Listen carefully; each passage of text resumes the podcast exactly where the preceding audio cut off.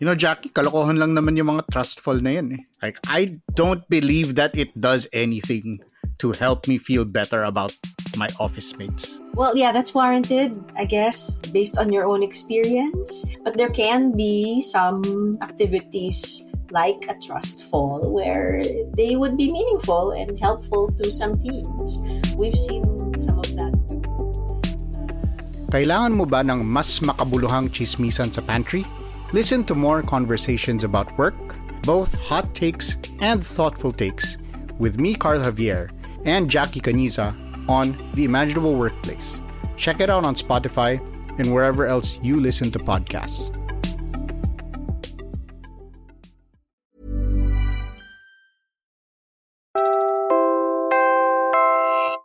You're listening to Puma Podcast. Hi, I'm Bella Perez Rubio, Puma Podcast, and you're listening to Teka Teka News. Balitang thinking, hindi breaking. In this episode, too much salt is the most important dietary risk factor for the global burden of disease. We have one adult in four that has a high blood pressure, and we have 2 million people dying every year as a result of consuming too much salt. A World Health Organization report finds that the world is falling behind on its goal to reduce 30% of sodium intake by 2025.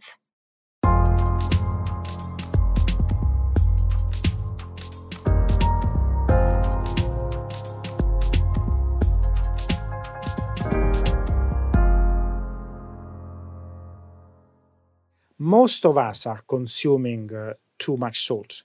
The WHO recommends to consume not more than 5 grams of salt every day, which is roughly half of uh, what on average people consume in the world. That's Dr. Francesco Branca, director of the WHO's Department of Nutrition for Health and Development. Consuming too much salt is leading to increased blood pressure and to increase risk of death for heart disease and stroke. The WHO says cutting back on salt is one of the most cost effective ways to improve health. It also estimates that some 7 million lives could be saved by 2030 if sodium reduction policies are implemented effectively. Governments can nudge companies to put on the market uh, products with less salt, but they can also offer meals in public institutions such as schools that contain less salt. That's where states come in. All 194 WHO member states have committed to reducing their population sodium intake by 30% by 2025. But alarmingly, only nine countries have implemented policies comprehensive enough to keep them on track. These countries are Brazil, Chile, the Czech Republic, Lithuania, Malaysia, Mexico, Saudi Arabia, Spain, and Uruguay. This was determined by the WHO using a scoring system of 1 to 4. A score of 1 means the country made a commitment to reduce salt consumption, but has yet to move forward. Meanwhile, a score of 4 was given to the countries I listed earlier, all nine of them implemented these two mandatory measures to reduce sodium and other interventions recommended by the WHO. Can you guess how the Philippines fared? Well, it might surprise you to find we were given a score of 3, higher than most other countries in the Western Pacific region. The score means we have some sodium reduction policies, but they aren't comprehensive. For instance, the government can force manufacturers to mark salt content more clearly on prepackaged food. The average Filipino adult eats 10.4 grams of salt a day. While that's at par with the global average, it's more than double the 5 grams recommended by the WHO. And we've suffered the consequences. Listen to Department of Health Officer in Charge, Maria Rosario Vergeire. Sa ngayon po, nakikita natin na ang uh, mga top leading causes of deaths dito sa ating bansa ay bumalik na no doon sa dati nating trends kung saan yun pong atake sa puso yung ischemic heart disease pa rin ang nauuna Ischemic heart disease is the most common form of cardiovascular disease. The WHO office in the Philippines in 2021 said 20% of Filipinos suffer from high blood pressure. Meron po tayong mga sakit na tinatawag na non-communicable diseases katulad ng high blood, katulad po ng mataas na kolesterol, katulad po ng diabetes at iba pang mga sakit na maaring magtungo sa pangit o critical na kondisyon para sa inyong mga pamilya at para sa inyong sarili. We'll pause here, but when we return, Dr. Francesco Branca tells us what we can do to personally reduce our salt intake.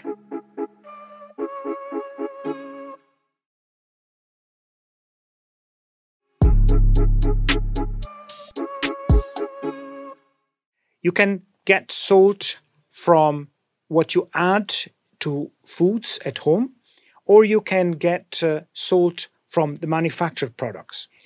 Just to give you an example, if you take an average bag of chips of 150 grams, that only that uh, bag of chips contains half of the salt we're supposed to consume every day. One main culprit for rich countries, but increasingly developing ones as well, is processed food.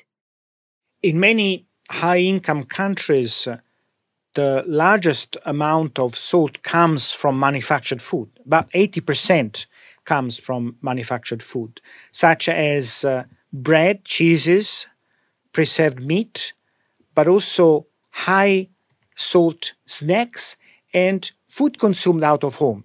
Normally, the same preparation that we consume at home is less salt than the one that is produced uh, in a restaurant, for example. Meanwhile, in countries like ours, home cooked meals are often big contributors to our salt intake. Not to mention the condiments that are pantry staples in most Filipino homes. In lower income countries, sodium or salt comes mainly from what is added uh, during the home preparation and uh, during the preparation of preserves. And, uh, you know, it comes from condiments uh, uh, or other sauces that are added to the food. Although the problem is widespread and requires systemic action, we don't have to wait on the government to improve our health now. Uh, some of it is under our, our control, and we can add less salt during cooking. You can progressively reduce salt in our diet and adjust your taste. It will take a few weeks, but eventually you will be able to reduce your uh, salt intake. Remember that we need to do that by one third to one half of our current intake. That doesn't mean we have to give up taste entirely. There are plenty of other ways to season food that don't require as much sodium. We can replace it with other seasoning, you know, lemon, juice, spices. We can also decide to buy less of the food that contains a high amount of salt, the processed food. We can buy less frequently certain uh, options. And when salt is non negotiable, we can be smarter about the products we buy. We can also buy alternatives. The same products uh, sometimes is designed to contain less salt. And if you look at the labels, it's uh, actually explicitly mentioned that it could be a low salt uh, uh product. Uh, we can also altogether replace certain options with healthier ones. We can also eat less processed food and replace them with healthier alternatives. So, if you uh, reduce the consumption of salty snacks, you can instead consume fruit and or vegetable as a snack. And fruit and vegetable not only contains less salt, but they contain another important mineral, potassium, which is protective for our arteries and actually uh, protects us from increased blood pressure. Of course, a good chunk of our population doesn't have the luxury of eating healthier. And that's why ultimately, the WHO wants governments to implement wide reaching policies and interventions. These steps include introducing mandatory limits on how much salt can be added to processed foods, implementing food procurement policies in public institutions, adding front of package labeling of sodium content, and mass media campaigns. It's not just our responsibility, but it's what we see in the food environment we live. So there could be really an overall collaboration between individual consumers and public health authorities to help us reduce the risk of high blood pressure by reducing salt intake. And that was today's episode of Teka Teka News. Again, I'm Bella Perez Rubio. This episode was edited by Pidoy Blanco. If you like this episode, share it with a friend or two. And don't forget to give it a 5-star rating on your podcast app. At para sa mga mahilig manood sa YouTube, Puma Podcast na rin po kami doon. Just search Puma Podcast and subscribe to our channel. Thanks for listening.